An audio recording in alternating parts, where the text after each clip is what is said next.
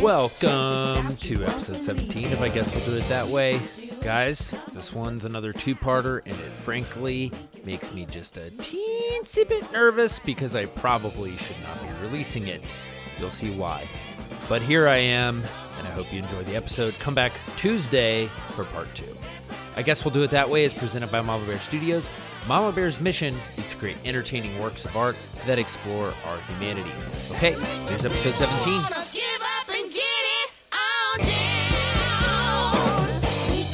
We got Zay on the track. Here's Zay. I've been listening to so many uh, SoundCloud rappers, dude. When did you get into that? Like last night, SoundCloud rapper maybe is too. How many broad could you have term, listened to if you just got into it last night? John, you make it sound like you're a seasoned vet at this point. Well, now that I know everything about mumble rap, Mm-hmm. um, I I saw like an Instagram video and I was like, ooh, that's some. Those are some tasty beats. Is that So I mumble went rap? and listened to. Uh, I I listened to Astro World. This is not SoundCloud rap. That's Travis Scott. You listen to any of this stuff? no. Astro World, the videos for Astro World, you got to see them. They are so sick. The little promo videos, I'll send you one. They're nuts. Sick like um They're so cool. Mm. And I thought, like, dude, the aesthetic in these little short Instagram videos that promote the album are so cool that the album has got to be cool. But it's just okay. Anyway, Uncle Zay, what's going on with you, my dude? Nothing, man, dude. Uh, well, okay. So real quick, today, John, this is gonna be a little bit of a special episode. I wish this is the kind of episode that gets me excited about this podcast, and yet because it's an in progress, it's a it's a it's a scary episode in a way. Because basically, well, no, because the basic theme of this episode is that I need you to talk me out of putting the brakes on this particular version of rollers, the the very small version, in order to possibly make a version that could be seven to ten times as large in terms of budget. Oh. And we'll get into that. I I I, I want to just sort of catch up because it's been a second since we've talked, but like that's what gets me excited about this podcast. The unfortunate reality is I don't think we can publish this episode like tomorrow because there are some very important key stakeholders in this project who have got net, not yet sort of been consulted on this, but that's part of the reason I want to talk to you mm. because I need to know if I'm batshit crazy. Uh, uh, Before I go talk is to these people. Absolutely. All right, just give but me a what's second. your other question? really quick. I'm gonna. so that's that's this episode, and and I am committed to releasing it. I just need to have some different conversations first. You know what I mean? And I need to make a decision before I release Okay. the episode. All right. Well, let's start uh, square one. Well, really quick, I want to tell you something that happened yesterday. Yeah. Okay. Maybe this is square one. This is kind of unrelated. Um, have you seen these scooters? These bird scooters? Bird scooters. Have you heard of bird scooters? Lime is another company. Th- They're all over LA. I don't know if there are other places. I will Oh, certainly I link to have. some videos, some pictures. I've I have have been heard of this. They're in Austin, Texas, too. yeah. So a lot of people are like, "It's the wave of the future." Hmm. Um, they're these scooters. They look like giant razor scooters, Mm-hmm. and they are so fast. They go 15 miles an hour, John. That's pretty That's fast. As, that's as fast as like a golf cart, but you're on Yeah. Mm-hmm. a scooter. And the controls are actually kind of difficult to use because my brake kept messing up. And when you're going 15 miles an hour down a sidewalk, you need your brakes to work. You know, Oh, no. Wait, wait, wait, wait, wait. So you're like in a suit. You're on. wait, wait, wait. There are a lot of guys in suits. I was not one of them this particular. you time. have a helmet on. Your tie's flapping behind No you as helmet. you're going like No helmet. 200 miles. No, okay, so no helmet. Your hair's getting mussed. Uh-huh. Your tie's Very flapping mussed. behind you. Your pleated pants are breezing behind you. Mm-hmm. Your loafers are uh, standing firm on the scooter. flapping in the wind. You stand up, you hold on to it like a razor, right? Yeah, yeah, yeah. Just like a Mm-hmm. razor. And okay, so you're whipping down the sidewalk. You're I'm, like, I'm, you have to. I'm okay. So here's the thing: I had a meeting at a place called Soho House in in um, West Hollywood, and it's this beautiful like. Basically, Soho House is like some fancy kind of club thing, and like the guy I was having a meeting with was meeting there, and it's actually less expensive than people think. And so, like, if you just need like a pseudo office, it's actually kind of a great spot. But it's hard to get into. You have to like have a member refer you and apply, and they have to decide if you're cool enough and all that kind of shit. It's a little ridiculous, but it is actually a very nice spot. But they have the top two floors of this very tall building in West Hollywood up on a hill, and so you can just see all the way to the ocean. You can see every corner of Los Angeles, and they the sick. balcony. I'll send. I'll post a picture, but the balcony is eight foot high panels of glass with no metal. You know what I mean? Like there's no railings or anything. It's just like big, huge panels of glass. So like you all the way to the floor. So you just feel Yeah. like you're just standing on like this endless edge of a roof. It's really beautiful. Anyway, I had a meeting there. And I was feeling good. I'm on Sunset Boulevard. I'm starting to walk home. I can't walk walk home because it's like four or five miles, but I'm like gonna walk a little ways. And then I see a scooter, and I was like, you know, I hate these things. I hate everyone hmm. who rides these things. I want them to go away. But they do look really fun. so, so I got on one. And it's actually pretty easy. You just download the app, you use Apple Pay, you scan a little QR code, and boom, you're off to the races. How much does it cost? I rode mine, spoiler alert, I rode mine for, I think, two miles, and it was three bucks. Oh, that's sick. That's really cheap. You know what I mean? Yeah. Um, very, very cheap. And uh, anyway, so I'm having just, I'm kind of getting into it. I'm going real fast. I'm being careful because I hate when people just whiz by me at like 15 miles an hour, you know? So, like, if I see somebody on the sidewalk and I'm kind of like, man, I kind of wish I was riding on the street, but also, I hate when people ride these things on the street, which happens all the time because I'm like, you're hmm. not going fast enough, you dumb dumb, and you don't have a hmm. helmet on. And apparently, like the injuries have been gnarly. You know, people are getting Yeah. crazy road rash. They're getting hit by the guy who invented the. Segway died on the damn Segway. That's absolutely insane. You're Yeah. kidding, right? No, no, no. He fell off a cliff on his Segway at his house. Unbelievable. Wow. So anyway, so I'm riding my ra- I'm riding my Lime scooter and um, you know, I'm I'm feeling pretty good. I'm whipping through Sunset Boulevard. I'm like got a view of LA. I'm like this is kind of the life, you know? Like it was Dude, what kind of 75 looks are you getting though? What kind of looks are you getting? Oh, a lot of desk, a lot of death stares, and um, and I a lot of times I would be like have to slow down to like weave Right. between people and like walk it, and it was a little bit of an annoying thing. I was like, I wish there was like a bike lane and I could just ride it in that. are But, you um, listening to music or are you on like a conference call? No, I was just riding. I was just taking it in, just processing some in. conversations, you know. And Yeah. um anyway but i'm pretty pretty careful because i'm a little sensitive to this anyway this Mm. one lady i'm i'm starting to finally kind of get the hang of it i'm really in the groove i'm like you know this is kind of not the worst way to commute for like a mile you know what i mean like maybe i Oh, could just sure. get one and take it down to hollywood you know i wouldn't like go far but like instead of riding the bus two stops maybe i should just grab one of these next time and as i'm thinking that i come up behind this lady i'm going like one mile an hour waiting to pass her mm-hmm.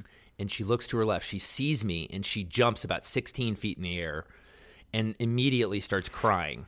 What? And I was like, I stopped and she like jumped into like a doorway and was like Nuh-uh. overwhelmed. Yes. Well, and I was like. Peop- wait, somebody might not know this. How tall are you? six three, You're six three, and you're how far off the ground? Like three, four, inches? Mm, Yeah. So you're pretty big. You're like six six, six seven. Well, so I thought I just spooked her. Yeah, I thought I just spooked her. I was like, "Oh my gosh, I'm so sorry. Like, are you okay?" I was like, Okay, I word. know." I was like, "I know these suck." like, I was like, I was already going really slow. It's not like I slammed on my brakes right behind you. Like, I was just was being very quiet, and I just happened to be up behind you. She's like, she was crying, and she's like, "No, no, no, it's it's okay." She's like, "I got hit by one of these like a month ago. I had to go to the hospital. They were going 15 miles an hour. They just completely slammed into me, and I just." Uh-uh. got freaked. Yeah. She was like, and she's like, and by the way, like it is illegal to ride them on the sidewalk. You have to be in the re- in the road. And I was like, oh man, like, a, I really feel bad for you because that's some bullshit. If somebody runs into you at 15 miles an hour, that sucks. And clearly, like, she wasn't being mean. She was just actually Right. like triggered. she had, like post traumatic stress disorder. Exactly. Like I felt really bad because I straight up triggered her very accidentally, but like she was traumatized and Word. She seems to know what she's talking about, and I believe her because you're right. You shouldn't be able to ride these freaking things on the sidewalk. And I rode on the street for about hundred yards, and I was like, "This is dumb. like, I'm not riding this shit on the street." No. And I just parked it, and I, I, I, I took the bus home. Ooh, yeah, that went that went south quick. What kind of oh man? They get People are so shredded too. It's hilarious. Like over on the beach, like in Venice and Santa Monica, I was on a run over there recently, and Mm. There's apparently there's whole Instagram channels devoted to them. But these things just get they like get snapped in half. They get thrown in the trash can. They get buried under sand. It's completely ridiculous. Yeah, we've I've taken city bikes before. Have you ever done that? Mm, yeah, that is fun. But it's still it's it's like you need it. You gotta wear a helmet. You know. Eh, I mean, if you're in a, like we were in Nor- Nolans, and uh, we Hmm. it was actually kind of sick because me and my life partner each took a kid. We have two kids. I took one, and we were riding like hoopties, like you know, like little gangsters down the street in New mm. Orleans. You know, That is pretty fun. it was so cool because like people are barbecuing out in the street. Yeah, if it's a and, chill like, street, that's totally different. yeah, it was like you know, it was kind of the hood, but like friendly hood. You know, everyone's yeah, like yeah. waving at us and like, "Yo, what's up?" Cooking awesome. barbecue. Was, Those are the best nasty. kinds of hoods. I got a video of it. I'll send it to you. Send it. Sweet. All right. Well, we should get into this heated debate, which who knows how long Uh-oh. it could take. We might end up having to split it in two. I don't know. Because, John, I'm not going to. I'm not going down easy, baby, because I Okay. woke up with a feeling in my gut the other day that maybe I'm selling myself short. And I am hmm. not the kind of person who normally says that or thinks it or acts on it. I'm normally the kind of person who's like, I bet on other people. That's every everything I've ever done has kind of been like, yeah, I might have an idea, but I'm gonna I'm gonna bet on someone else. You know, like I hire mm. people who I think are better than me. And I'm not saying this in like a falsely humble way. I'm just saying like I do, if I'm honest, struggle with a lot of self doubt, and I think that's probably very apparent at this point in the podcast. But like, I don't sit around thinking about how I might actually be able to make a really great movie. I tend to sit around thinking about how maybe I could actually make a better movie than I think I could if I could just get over myself a little bit. And so, you mm. know what I mean? So, like, it's hard for me to sit down and think, like, oh, let me give up this actual concrete start date, which is rapidly approaching and would f- be so much fun because I still think that the small version of the movie would be an absolute blast, but there are certain limitations which we can get into as you sort of try Yeah. to convince me that I'm nuts. But like, Don't assume my opinion, my position here, my dude. Well, I'm I gotta, just saying- I gotta weigh the facts first. I know, but I need you to pro- I need you to litigate me basically. I need you to Uh, like I can do that. I need you to like convince me that I'm wrong because I don't really even want to make the bigger version of the movie that much because the truth is I like things done more than I like them perfect, you know? And I like the idea of getting this movie in the can and moving on with my life. But I woke up with a feeling and I was like I might not be giving this movie the platform that it might need to be as successful as it maybe could be, you know? Okay, so And I've been having you- conversations with people about that, you now being one of those people. right let it here we are. So you have a budget that's more or less set in stone, and you you've been planning around this budget. Mm-hmm. And it's so a very you- small budget, but it is Okay. but I have the money. It's eighty-seven dollars in a lottery ticket. Ex- the lottery ticket is what I'm banking on. It could either It's a scratch off you haven't scratched off yet. big movie or a small movie. Um, so, but I mean, to put it in perspective, though, now that you mention Yeah. that, it's funny. I hadn't thought of that. I am considering what would effectively amount to me winning, not the mega lottery, but like, sure. I mean, I'm talking a couple million dollars. You know, like I'm talking about like, it's a lot of money. Whoa, whoa, that whoa, would whoa. be like, How are you talking about that? What do you mean? From I mean, that would be the budget size that I would be jumping to. Oh, I see. I'm I see. talking like Right. a major, major factorial increase. You know, And- Gotcha. Okay. is So that the proper use of factorial? I don't know why I even said that. I'm not a Eh, geometrist. Look it up after and edit it out to make you sound smarter. What's geometrist? Where did that come from? That's not even a thing. Geometrist. This isn't boding well. Uh, yeah, yeah. This is uh, well. So uh, it sounds like this is kind of a funny position because you're like, Mm-hmm. I think this is so good that it deserves a bigger treatment. Is that what you're telling me? That's basically what I'm saying, but I'm not positive that that is the case. I think, to give you a little context, some of that is based on a little bit of like what could be an imaginary narrative that I've created, or it could be a real narrative that I've created. I'm still figuring out which, which is based in the fact that like people who have better things to do seem very excited about this movie and seem Right. like they want to help me and they want to put their own social capital at risk, their own financial capital at risk, and simultaneously the vision that is getting all of us excited there are certain things that we would have to eliminate at this budget level and i'm deciding basically like do i think yeah do i think this is good enough to justify more time more money more risk in order to potentially have a much larger release a much larger platform for everyone involved et cetera et cetera So this just means that my shot of playing the lead role has gone to zero. You're gonna get like Chris Helmsworth in there, Hemsworth or whoever in there, Chris Pine. Mm. I would some say it's gone from three and a half percent to point zero one percent. Oh. It's not zero percent. It's just So point you're zero saying I've got a chance. Exactly. You know the So- best line of Dumb and Dumber? Tell me.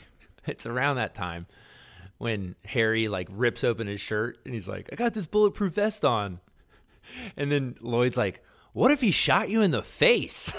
and then the FBI lady's just like, "Well, Harry, that was a risk we're willing to take." anyway, um, go ahead. Um, well, uh, I don't know. Th- This is a weird thing because Mm-hmm. part of me is like, budget is, it, of course, it's a real constraint, but Right. it isn't. You know, in the sense Right. that if you're really dedicated to making something, you make Mm-hmm. it. You know, you're if you're a kid in with nothing, you go and get buckets and you make a drum set. You know what I mean? Yeah. You make it work and you can be amazing. Right. If you're amazing, it will sh- it will definitely come through, right? So there's That true. Mm-hmm. element. There's that element. Can I address an- that or should I wait? Uh, here the second, Okay. and then and Yeah. then address it because I think it it's on maybe more your side.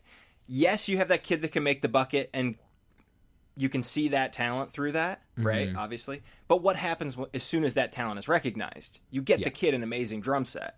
Yeah, you don't make him keep playing buckets for the rest of his life. Yeah, unless that's like his shtick. And you get him a good drum teacher. And you, you teachers. You use that money to make the best possible product you can later, right? yes. So I'm. I have an minds, like- analogy for that. I have an analogy for that that I thought Yeah, of. so that's Can what I give was going to say. Yeah. I think if there is a vision that's like this can only be made for X amount of money, then maybe that's what has to happen. But I also could see this being not a not a crutch, Mm-hmm. but um, money can definitely make something.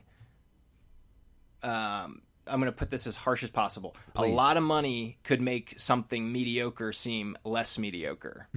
That is You know what I very mean? So true. could- but could it could also a a million extra bucks. That is very true. And that's what I'm debating because I'm waiting. I'm I'm looking actively for someone to tell me that I'm polishing a turd. Right. And so far everybody's like, "Yeah, I'm totally in for this tiny version."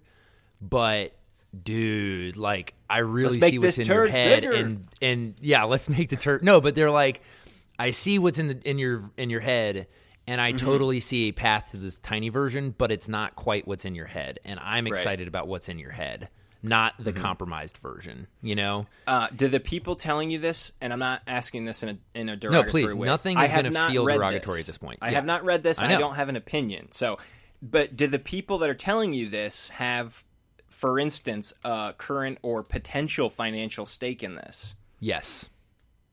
That seems like a problem, right? Well, well, what do you mean specifically by that?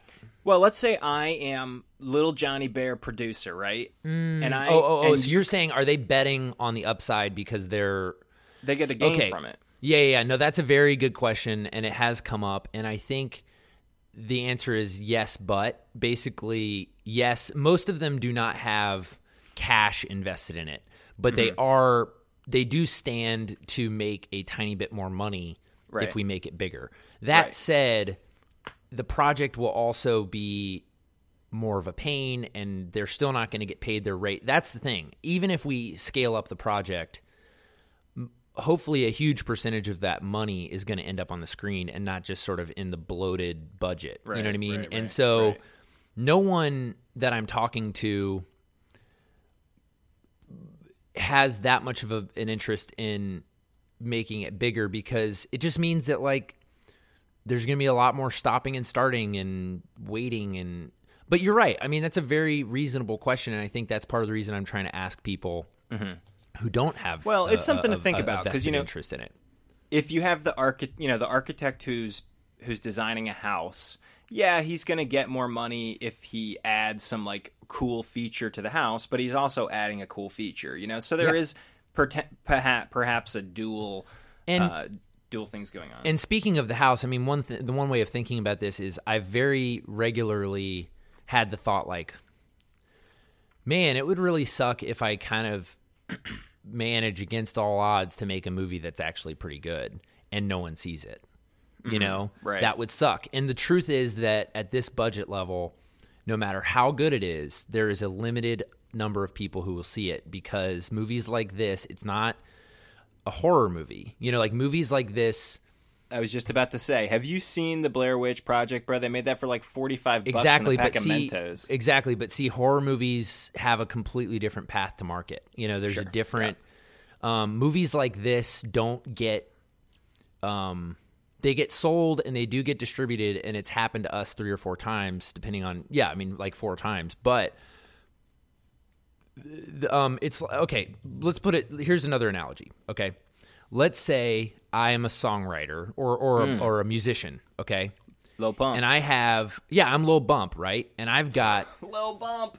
I've got like 13 just fire demo tracks. Like absolutely fire tracks. Mm-hmm. And everyone who's involved is like, dude, these are kind of sick. And like I see a lot of work mm-hmm. and I often am like looking for this and I don't often find it and I want to be involved. yeah Now, Lil Bump now has a couple options, right? Lil Bump Yeah. can take like 10 grand and pop into the studio and just self produce the thing and put it out online, right? And he may get Yeah. kind of famous.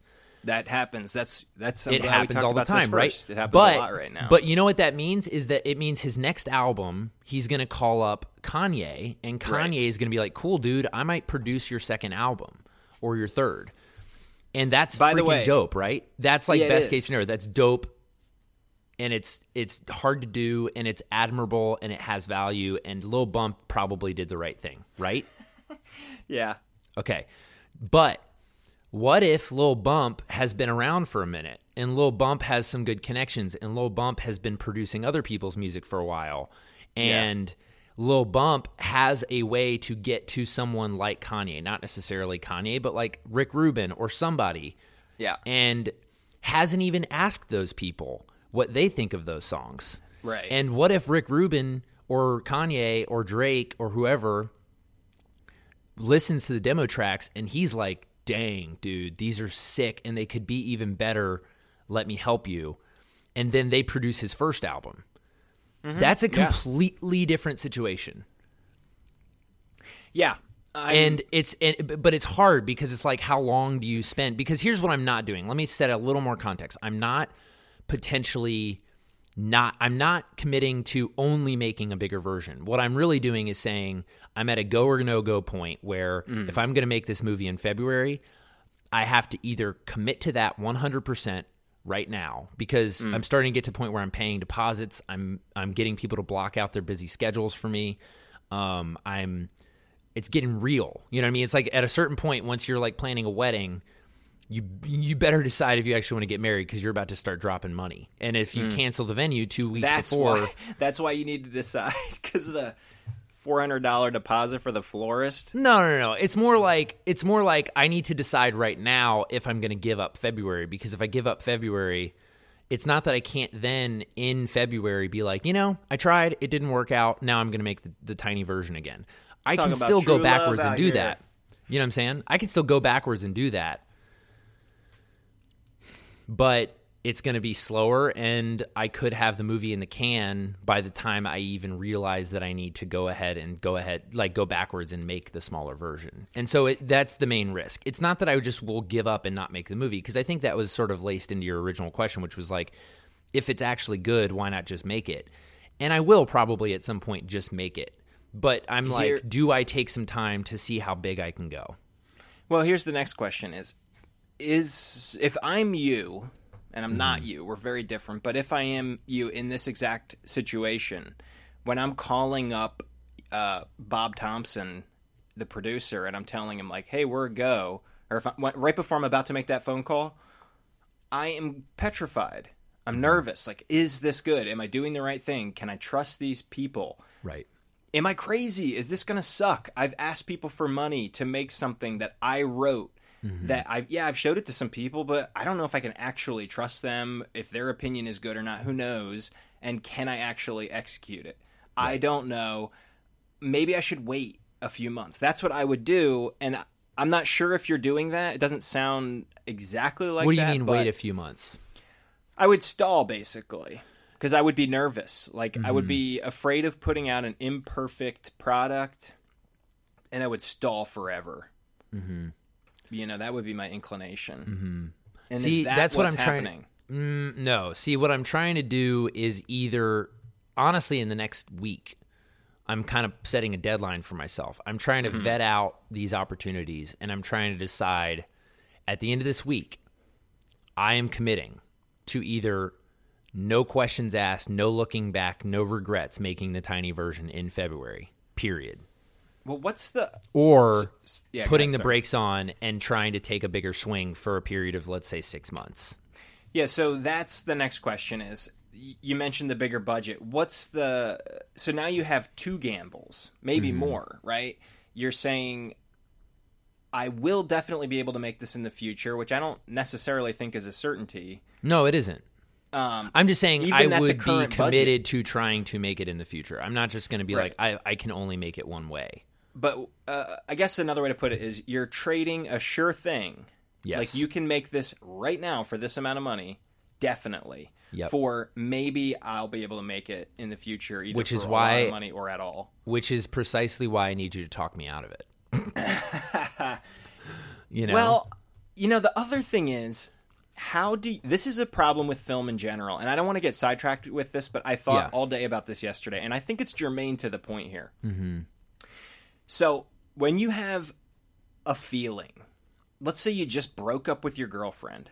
Mm-hmm. You are feeling that feeling right now. You're devastated. You're crying. You pick up the guitar. You write a song, and 25 minutes later, you have like a rough version of of a raw feeling, right? Mm-hmm.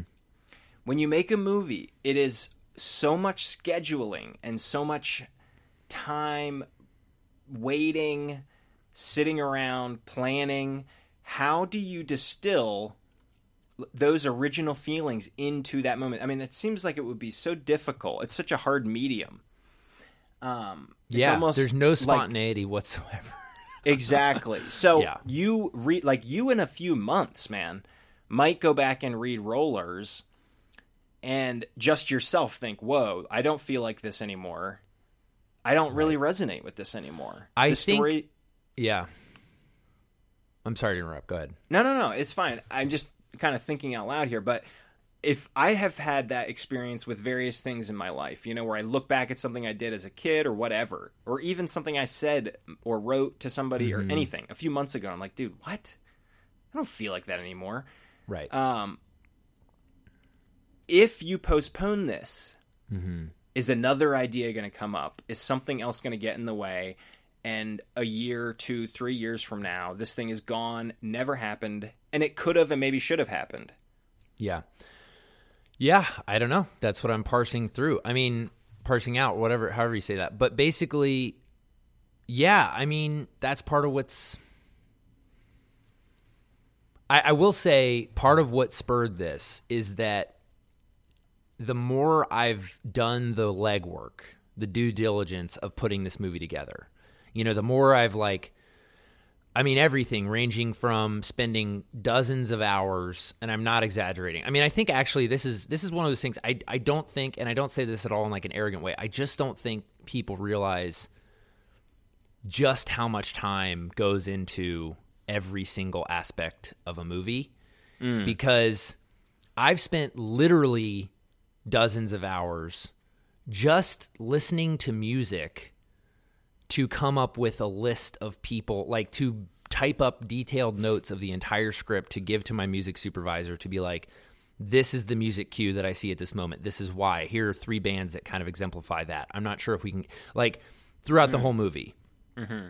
And, and, and like researching bands I've never heard of. Like, I've spent dozens of hours just on that one tiny piece of it, and that's just the preliminary research just to get to the point where I can communicate the vision to the music supervisor, which will then actually begin the real process of putting things together. And the same is true of the movies I've been watching to develop a visual aesthetic that I can be excited about, that I can then communicate to the DP, that we can then develop together further. The same is true of that, dozens of hours. And the Right. same, obvi- hundreds of hours combing over the script, literally line by line, and rewriting and rewriting and rewriting and rewriting for the last year. Um, and through that due diligence, you know, sitting sitting in my living room and reading a scene and literally just laying on the couch and trying to like visualize it as if it was a finished movie and like writing notes about what it would look like. Mm. Hundreds of hours devoted to this process has only made me like the movie more. Right. And that I cannot say for much that I've worked on. And again, that doesn't mean that it's going to be good, but the same process has been true with all of my key stakeholders, all of my department heads that have so far gotten involved. Like the music supervisor, my DP Greta, like other people are like, yeah, dude, the more we dive into this, the more I actually think maybe we have something a little special here. And again, I have to decide if that's them saying that because they want to try some crazy stuff and whatever, or if when I have a conversation with Greta or whoever, and she basically says, I know what's in your head. What's in your head gets me very, very, very excited. Hmm. But I can tell you that the limitations that you're imposing on me as a producer right now do not result in exactly what's in your head. And I can point to specific reasons why, and I can tell you where it's going to fall short. And like when I start having that conversation with basically everyone involved, where it's like, yeah, dude, I know that music isn't expensive, but it's too expensive for you. We have to go with this category. And I'm like, well, what if I don't see anything in that category that I like? Can I make a decent movie? Yeah, I totally can. But Right. can I make a movie that's going to transcend and actually be truly special? I'm not sure. And the truth is, I don't need to make a movie bad enough right now in my life because I have other people's movies that I could spend this time making while I'm trying to put the bigger movie together. I have other people who I get just as excited about. And I'm like, if I'm not going to actually believe in this thing, why would I spend the next year and a half making it? And it's not that I don't think the small version could be good. I just need to know that the small version is the version I should make because then I can feel good about it. But right now, there's this nagging feeling that I might fall short, not because I like needed all the resources in the world, because even if I make this movie for $2 million, it's still going to be a, a very small movie in the grand scheme of things. Right. But could I make something truly special? You know, I don't know, but I would kind of be a little bummed to assume that I can't and mm. then make something that's really special for the budget, but ultimately doesn't have what it takes, doesn't have the rocket fuel in it necessary to like actually get out of orbit, you know? Mm-hmm. Yeah. and can I just, well, yeah, go ahead. I actually have like a really fun list of things, but y- you should go ahead. Just real quick. Yeah. Now I'm starting to forget. Oh no, the if you so you already were planning to make the movie for X budget, whatever you have right now, Yeah. and you at, at least at some point you thought it's definitely possible to make a good movie for this amount of money. And it still is. It still is possible, but you're saying it's not likely to be seen. Is that because of the mar- the lack of a marketing budget? So yeah, the the basic path there is um, there are two ways that tiny tiny movies, and I'm not talking about getting. I'm talking like getting seen by like the kind of thing, John, where you would hear about it maybe Right. just because you're a person living in Yeah, America. if I didn't, if I didn't, Maybe know you, wouldn't see it, but like Right. you might hear about it. And so far, we frankly have not made a movie that has had that kind of marketing push behind it. Mm-hmm. Um, even Never Going Back, which was by far the biggest release we've had yet, was still only in maybe you know 50 cities and if that, and like they just you just don't put that much money. And that had like pretty famous people in it, and it's a really really funny movie. There's too much smut. Ah. and that, ladies and gentlemen, is a callback. Um, but and again no regrets like it set augustine's career on track it was a great movie that i'm very proud of but the reality is that it, it, it had a limited release and um and that's fine and Yeah. I could maybe do that but there are two ways that that tiny movies actually are breakouts and like make real money How did They're- Never Going Back do financially? Just out of curiosity. it did fine i mean like we're gonna make money um Yeah, that's good. we it's it's hard to say exactly how much um but like yeah the it, and and a lot of the money that we might a lot of the profit that we may or may not make is going to depend on how big it how well it does in sort of video on demand and per you know pay per view like on iTunes and stuff like that um and we just haven't done that release yet so it's hard to say but like we made money already it's it, it was financially successful but it wasn't financially successful enough to make everybody whole in the sense of the amount of time that they put into it. You know, like the actual Right. cash that was put into it has more than been recouped, but no one really took salaries, no one was really getting paid, and no one's really going to make a lot of money. You know what I mean? Yeah.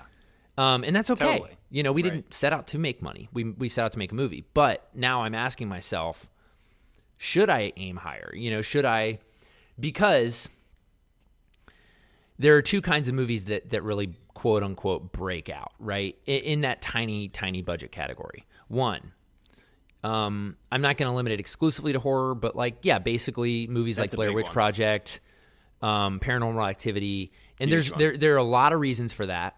Yeah. Um, mainly though that movies like that don't rely on even when they're made with a lot of money, don't really rely on famous stars, and they don't really rely on um, big music cues, which are very very expensive, and they don't really rely on fancy cinematography.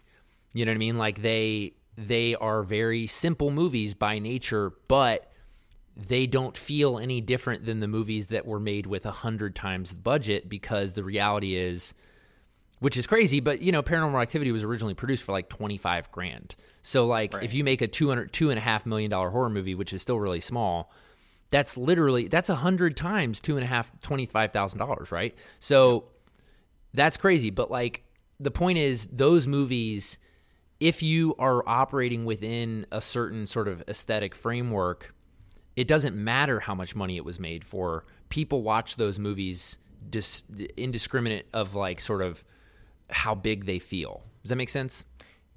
Do people remake movies that they like? Does somebody shoot uh, their very first movie on like a eighty thousand dollar budget, and then it's so great that they remake the movie with slightly famous people for like five million?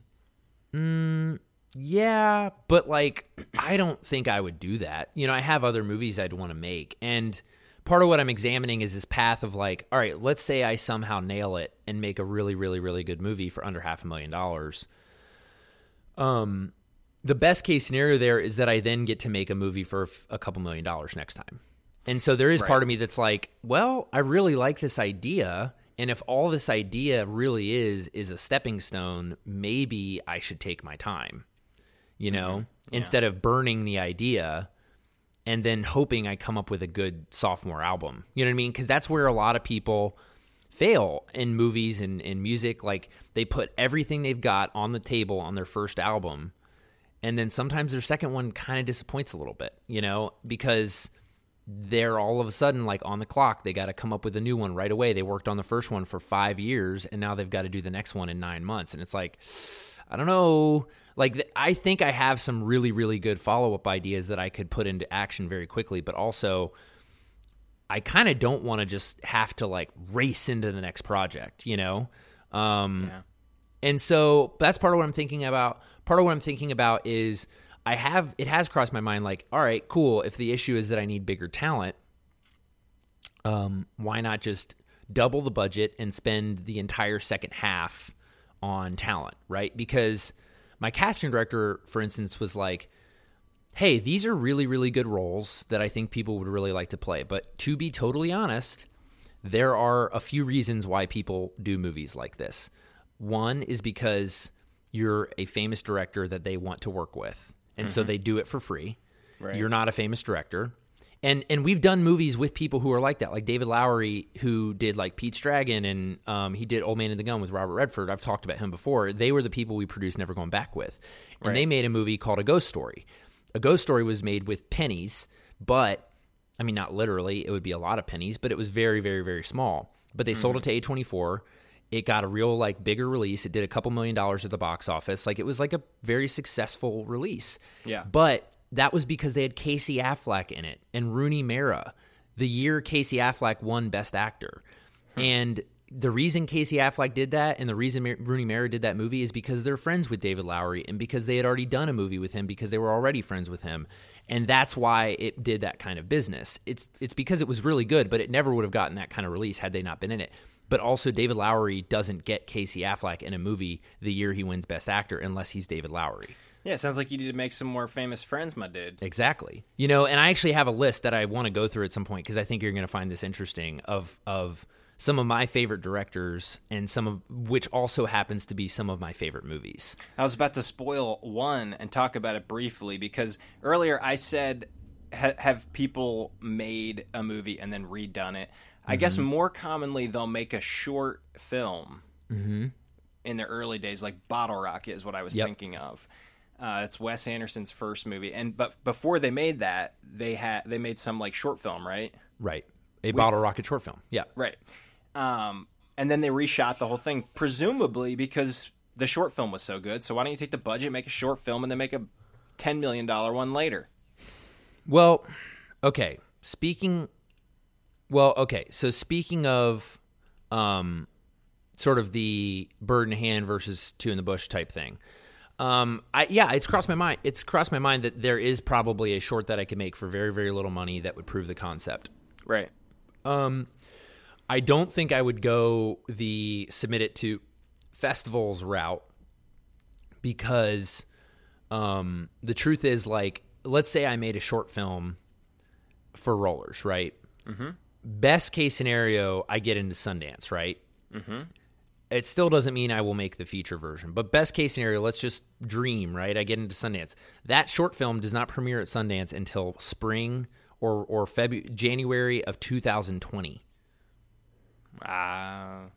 because I can't get into Sundance of 2019, which is coming up in six months because the application's already closed two weeks ago, and I haven't even made the short, and so that's a really, really, really long time frame. That said, so I don't think I would go that route, but what I mm-hmm. do think I could do because again, I have spent three and a half, four years building relationships with people who, to this point, I frankly, many of them I haven't even told about rollers because it's irrelevant to their professional experience because they don't make movies this small.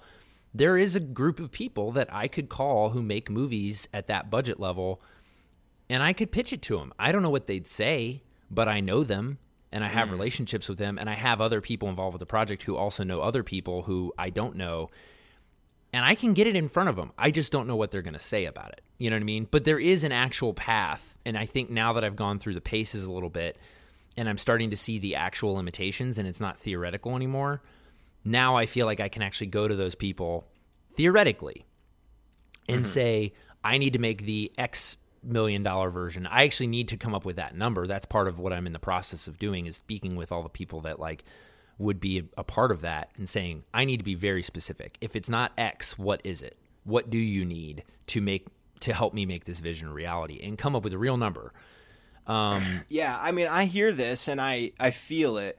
Um, if it's not an attempt to get out of a fear of actually following through and doing this, Yeah, if anything, I'm I'm really really don't want to do this because Right. I, I'm like so ready to make a movie. I've been waiting for so long, and I really don't want to blow this whole thing up. Right. Um, so, but I guess But- another thing is if you go back to these people, or new people, whatever, and you say, "Hey, I had, you know, I had money. I was going to start in February. Now I think this is a totally different thing. If I had signed checks or whatever, I would be sitting there like, is this guy for real? Like he's coming back now? He's trying to change the whole thing. What's going on here? Maybe is he trying to like? I- don't know what. I mean, are you are you nervous at all about that? Yeah, and that's why I want to vet it out. You know, I want to be able to go to those people and say, "Hey, I kind of get it if you don't want to be a part of this new version." And I need to be confident that if they bail that I didn't just make a giant mistake. Right. Can you not go to a bank and say, "Yo, I got bucks as collateral. Mm-hmm. You guys put down a couple mil for the for the making of the movie." Aren't there banks in Hollywood that do this all the time? Yeah, but they only do it for two reasons. They do it either against stars and pre-sales. Um, they they they they would not give me like a typical small business loan. Mm-hmm. Okay. Um, they might do it. They do it for studios. They do it for for people that are quote bankable, but like, Right. which is where that comes from because there are banks, but I'm not bankable as a director, and the stars that I would be getting, even at this higher level, probably aren't really bankable in that way. Um, they also do it against tax credits, which is another thing. Is like there are places like Atlanta, there's places like New Orleans, there's places like Vancouver where I can go and like we talked about in tax credits. Yeah. I can de-risk the project by getting a rebate and I can de-risk the project even further by like getting foreign pre-sales based on talent that's involved. Like there are ways to actually de-risk the project. It just takes longer, you know, and Sure. as a first-time director it's very difficult. Hey, um listen, I think people really like their episodes under an hour. Oh. Bye. So I think what we should do again is um we should say bye for now. Bye everyone, and we should give them a little little tune break, and we will come back, and then we'll release part two later in the week because I, I just think people like that. Word. You know what I'm saying? Yeah, listen to the last 50 seconds of the song Halftime by Young Thug. Maybe I'll make it the outro Uh, music. yeah, it's pretty good. It's pretty weird. Sweet. All right, bye. John, when are you going to pursue your real calling as a mumble rapper? Oh, dude, dad rap. DJ dad Is rap. Is dad rap a real thing? Uh, I don't think so, but I'm about well, to make it it, one. Uh, all right, keep an eye out for Dad Rap, new phenomenon coming your way via SoundCloud. Bye. Bye. You can turn the ice straight out, baby, I'm at me. Ooh, I just thought about wrapping the closing credits, but I think I'm going to need some more prep for that. Today's show is produced and edited by me, Isaiah Smallman, executive producer John Schimpf. Opening music is The Get Down by Summer Dregs. Closing music is Halftime by Young Thug. Thank you, Young Thug. This has been a production of Mama Bear Studios.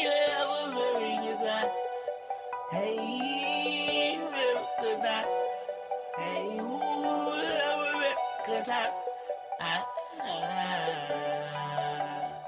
It's your boy.